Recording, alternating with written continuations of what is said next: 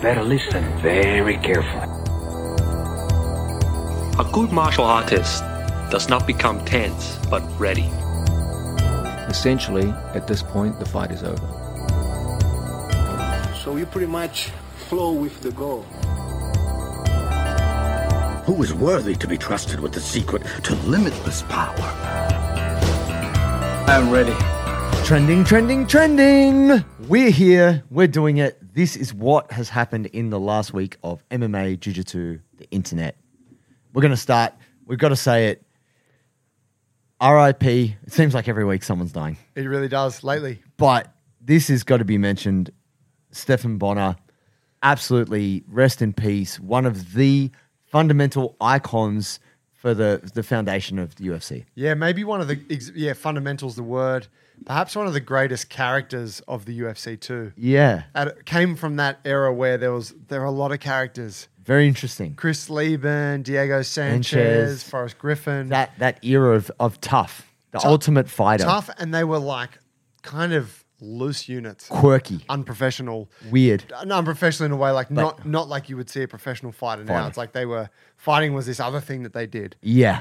And uh, unfortunately, he passed away uh, in the last couple of days. Heart complications, apparently, at work. He was at work. Wow. And really, what a lot of people may not know, uh, what has been considered one of the greatest fights of all time and ranked as the number one fight of all time, possibly because it built the UFC, was him versus Forrest Griffin. Yeah, In an absolute just hammerfest. which w- that was the final The of the final Ultimate Fighter, fighter. season one, right? Yeah, and it was the million dollar contract to Yeah. fight in the UFC, and there was only meant to be one. yeah.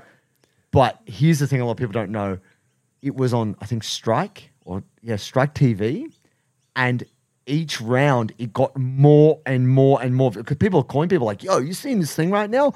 You need to watch this stuff. It's going down." And every round, the viewership went up to be the most watched sporting event of that year. Really? Like the PGA Masters or whatever is the number one thing apparently. I have no Right. idea. It outranked that in, in 15 minutes or 20 minutes. It was just like boom, this sensation. And the crazy thing that happened was Dana White award like they gave it to Forrest Griffin, but he was like, man, we got to give them the Got to both. give them both a contract. They both got a contract. That's it was like, pretty sick. oh, Yeah. And that formula, the tough formula, gave people insight into these people, they're who are real humans. They're just crazy and went really hard. And he was one of those people that helped steer the course of the UFC to get some mainstream traction and actually get some success because they were down to their last kind of dollars to make that happen. now, just a note on the Ultimate Fighter, right? Yeah. Which is the the reality show that sort of is behind the UFC. Um, for a lot of the for a lot of our younger listeners, I'm assuming they probably don't engage with it. Maybe not. because you have a lot of content around jiu-jitsu these days. Yeah. You can watch flow grappling, you can watch heaps of shit on YouTube. There's, Mm. you know, all that stuff going on. Um, but back in the day, if you were into jiu-jitsu, there wasn't really much you could watch. No. You could find clips of shit on YouTube, but they weren't particularly good. So I almost feel like, at least for me in the early days of jiu-jitsu, um, of my journey with it, watching The Ultimate Fighter and watching the UFC was almost like an extension of my my jiu-jitsu thing. Yeah. You know, because it's like, oh, well, they're doing some grappling and they're also doing this other shit. But it wasn't like, oh, that's a whole different sport that I know nothing about. It was kind of sewn up in together, wasn't it? Yeah. And, and look, I think the thing about Stefan Bonner is he was actually like a fairly understated character. Like, he was a bit more laid Yeah. back, you know? He's a fucking weird dude. Weird cat. Very unassuming fighter. quirky. Yeah. But so strong and like could eat shots. Yeah, yeah. Oh, like, and I think that's an incredible thing. It's hard to, it's hard to estimate a toll that takes on the human body, but you're like, wow, that guy's tough. Yeah. And that heart that comes through, it's hard to not engage with that and appreciate that about someone. Rest in peace, Stefan Rest Bonnar. in peace, bro. You were the man. Respect. Now, breaking mechanics, Joey. Ah, yeah. Everyone's So- breaking fucking legs, breaking arms. Girl, talk to me. We got some Okay, issues. So, a bit of a rant today.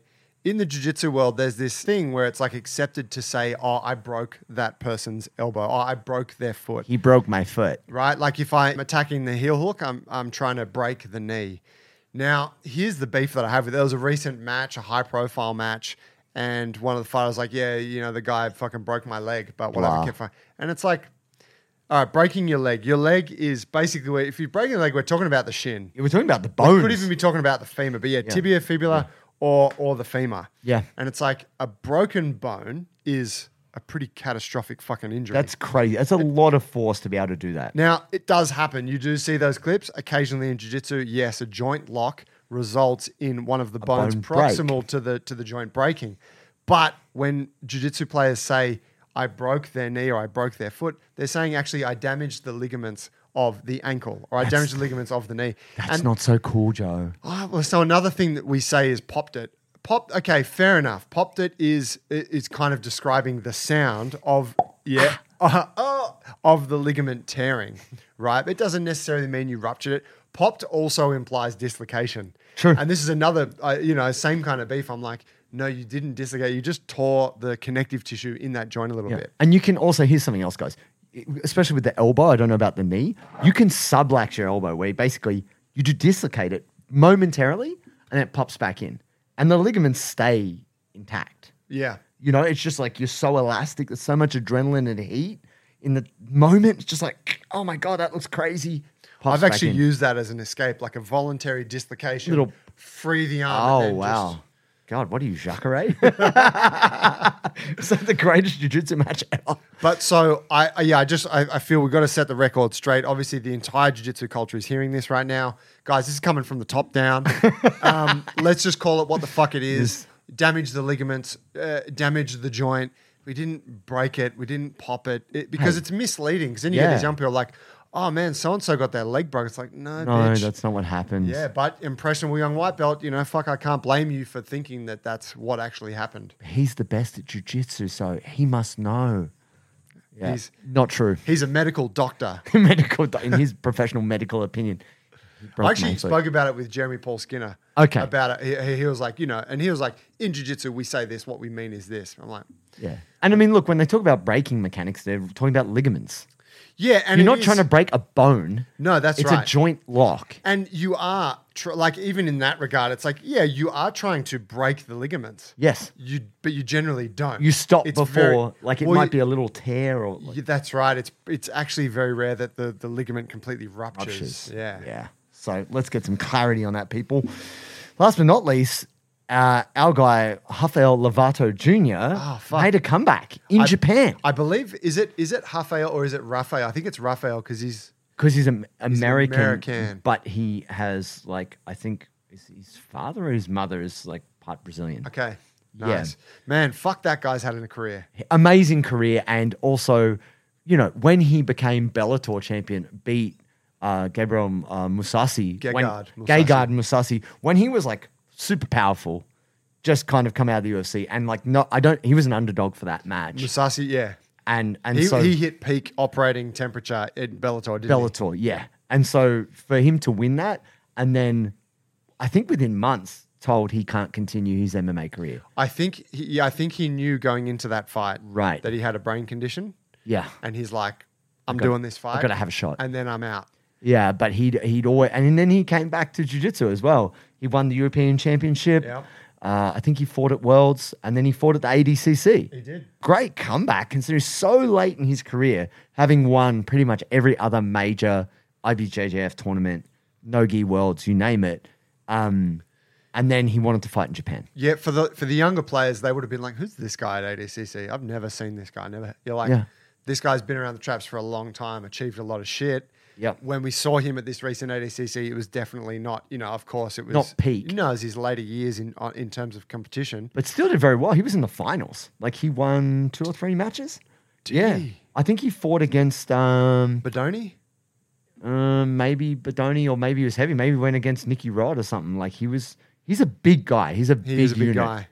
Um, Fuck, but man. he lost in the So finals. competitive. It's amazing for him to have this longevity, and even now, just on the weekend, fought in Japan and won via Kimura. Yes. S- so good. And he was like, this was, I think he said it's been three years since he found out about the brain condition. Yep. And that was basically context on that. The doctors were like, you can't fight anymore. You can't take hits there. He won the title in Bellator and then he's like, I'm retiring. Yeah. And so I don't know if the condition had changed or if he was just like, I'm ticking this box before I call it a day. He was such a big fan of Pride and all his heroes in Jiu Jitsu had fought there. Like Hickson and the Yeah. whole Gracie lineage. And he's like, I want to fight in Japan.